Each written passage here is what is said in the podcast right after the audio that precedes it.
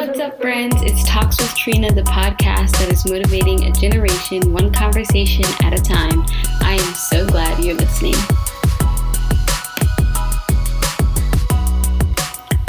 What's up, friends? It's your girl Trina, and I'm back for another episode. Um, if you saw the title of this episode, it's called Being Black in America and I am pretty sure that at this point, if you are on social media or if you have a cell phone or a TV or any type of media outlet, um, you have just seen the outpouring of love, um, outrage in some cases, um, just.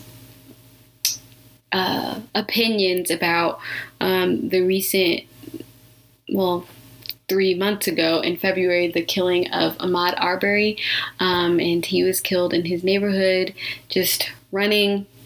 And two um, Caucasian men took it upon themselves to um, be the judge and jury um, in regards to his life, and um, he was killed. And I wanted to talk about this because this morning when I woke up, the Lord was just convicting me to one, pray for our country, but then just to pray for all of the black men that I know in my life, that I'm going to know, that I'm going to give birth to one day, um, and just kind of like cry out to Him and um, just pray over their protection and their their guidance and their strength during a time when you know you don't you wouldn't think that we would be having these conversations because we are in the year 2020 and um, but sadly that is the reality and this is these are the conversations that have to be had and that need to be had um, among people of color and among people that aren't um, and among white people and among um, just other minority groups because clearly um, just posting about it or just saying, oh, yeah, I'm not racist um, isn't quite enough.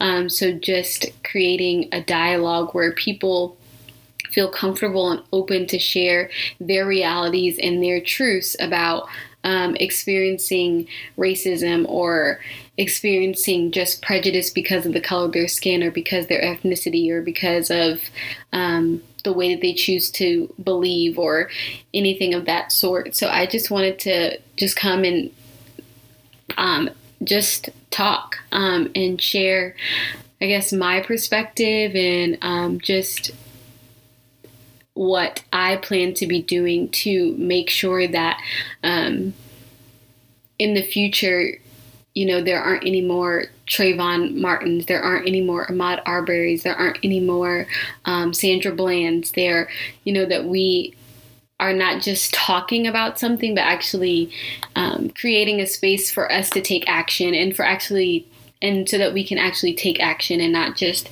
um, talk about it. Because I feel like we have talked about it and talked about it and talked about it enough, but there ultimately is still sin in the world and there ultimately are still people that believe that being black or being of a different race is a problem. And um, that type of mentality is being passed down to their children, to their grandchildren, to their great grandchildren. Um, and that is why this cycle of you know, I'm going to do what I want because of the color of my skin, um, that mentality is still ringing true in our country.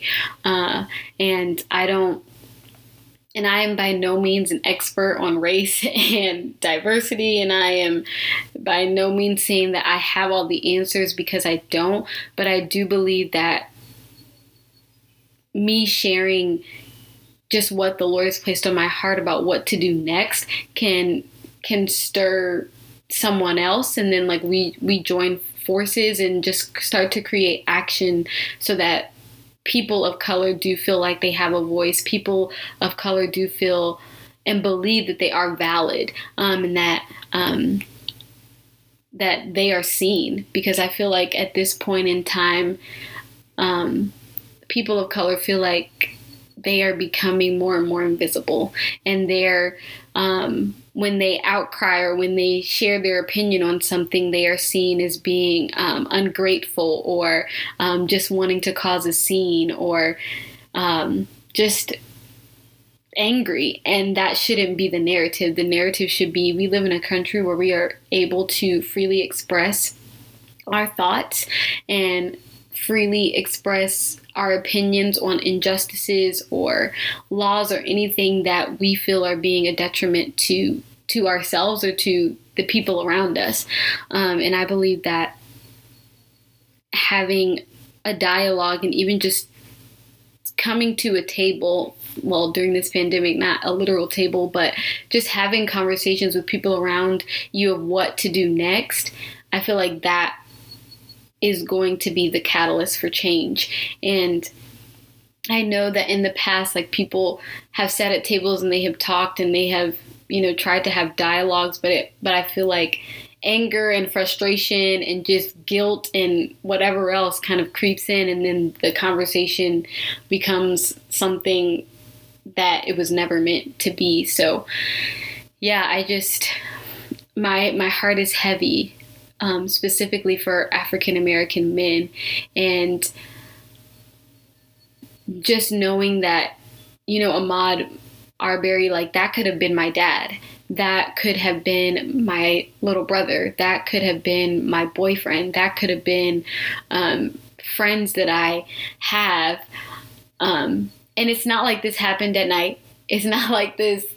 Um, I feel like that was the justification in the Trayvon Martin cases. Oh, it was night. I didn't know that that this was happening and whatever else was a part of that narrative. But this was in broad daylight in the middle of the day, and Ahmaud Arbery probably woke up thinking, okay, yeah, I'm just gonna go take a run, gonna do what I get that done and do whatever whatever else I have to do for the day, not knowing that that would be his his last day on earth and just knowing that that could be the reality for so many men in my life that I love and that I care about that is it's scary and that is the reality that a lot of black men have to live in. Um, and I don't want to say, oh, that's just because where they live. No, like this could happen anywhere in America at, at this point. And I don't believe that people just sitting back and especially us as believers just sitting back and saying like oh, okay yeah like this was just one separate instance. This was just one case. Like no no no no. This has been happening all over America for years. And the fact that, you know, more laws have not been put in place, or um, even the two men that did this have not been apprehended or, or you know sentenced to anything like that that just says a lot about where we are as a country. And that says a lot about where we are in our mentality. Like we may say oh yeah we are a progressive nation and we are progressive people and we you know we believe in the equality of of everyone but our actions are far from it. And um, my passion and my hope is that we we create a different narrative and we create a space where people of all ethnicities, um, of all backgrounds, know that they have equal opportunity and equal space to just live in this country and not fear for their life when they go to the store or when they go out for a run or when they are just hanging out with their friends or whatever the case may be. And I don't think change is going to come until we we honestly realize where we are as a nation and where we are as a people. Um, because I think America does a good job of of having this idea of where they are without paying attention to the reality of where they are as a country and where we are as a country. Um, so, yeah, that that has been my prayer today and every day that one that Black men know that they are valued and that they that their presence matters not only in this world but in homes in in marriages in churches in in workplaces. Like your presence matters. And i think that because certain people and people and because just America knows the the value that black men place in in the home and just in society in general because they know the value that they place they they try to continue to weaken and devalue their position um, and by causing them to think that no you really don't have a place. We really can do whatever we want to do to you. And if you try to fight back we're just going to ultimately kill you because of the white privilege that we have or because of the privilege that we have that's just what we're going to do because you know what are you going to do nothing. Um, so i just feel like if you if you are a believer, um, your heart should be broken, and your your mentality and your perspective should change. Um, after just hearing the story, if you watch the video, um, just anything relating to Ahmaud Arbery, your heart should break. Um, and you should realize that not all lives are being valued. And if you, when people are posting about valuing black men or valuing black lives, if you um, immediately immediately something stirs in you that says, "Oh, well, no, all lives matter," then like you are part of the problem because yes, all lives do matter, but at this point in time, African American people, specifically men, are being just gunned down for for honestly nothing, for just being who they are.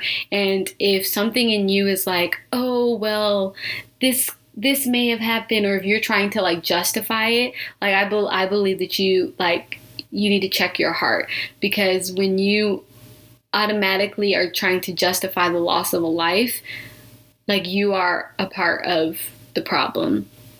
Um, and whether you are a Christian, whether you, you know, are not a Christian, like skin color ha- matters and it has purpose. Like the Lord didn't create us all the same color for a reason. Um, he wanted to display beauty and diversity and and just um, his his handiwork when he made us all different races. So when you say, "Oh yeah, color shouldn't matter," when you say that, you are discounting who that person is um, because their color is a part of them. Like they can't wake up and take that color off. Like that is that is a part of who they are. So when you say you don't see that, you say you don't see them. And I feel like that's what people are doing now. They they try to justify these shootings, they try to justify these killings by saying, oh, well, color shouldn't matter. Well, if you say color doesn't matter, you're saying that people that look like me, that are African American, we don't matter because that is who I, that's a part of who I am. Um, so I I'm hoping over just like the next few days and over the coming weeks to just be able to have conversations with um, a different group like a different one of my friends and just get their perspective on what it's like to be black in america and their um, specific journey and their specific story because each of us has a story each of us has has come in contact with some form of racism or prejudice or whatever that may look like so i feel like it would be so important to to have conversations with people um, of color and just hear their perspective because every person's story matters. Um, Ahmaud Arbery's story mattered before he died, but I feel like it matters now um, on a greater capacity because he's no longer with us. So his story needs to be told, and um, just the lives of so many other African American people that that lost their life just for being who they are. um, that that sadly is is just the narrative of and just the repeated cycle and the repeated story of so many people in our country, and it shouldn't be that way. Um, and I, my challenge to people that are Christians and that say that they are followers of Jesus, Jesus cared about the marginalized. Jesus cared about the minorities. Jesus cared about the oppressed, the people that felt like they were voiceless. Those are the people that that he had conversations with. Those are the people that he sat at tables with and and communed with. So I believe that's what we should be doing as believers, um, and putting our pride or our um, our com- our comfort on the shelf for a minute and being like, okay, I'm going to speak about this. And if you don't know something, ask.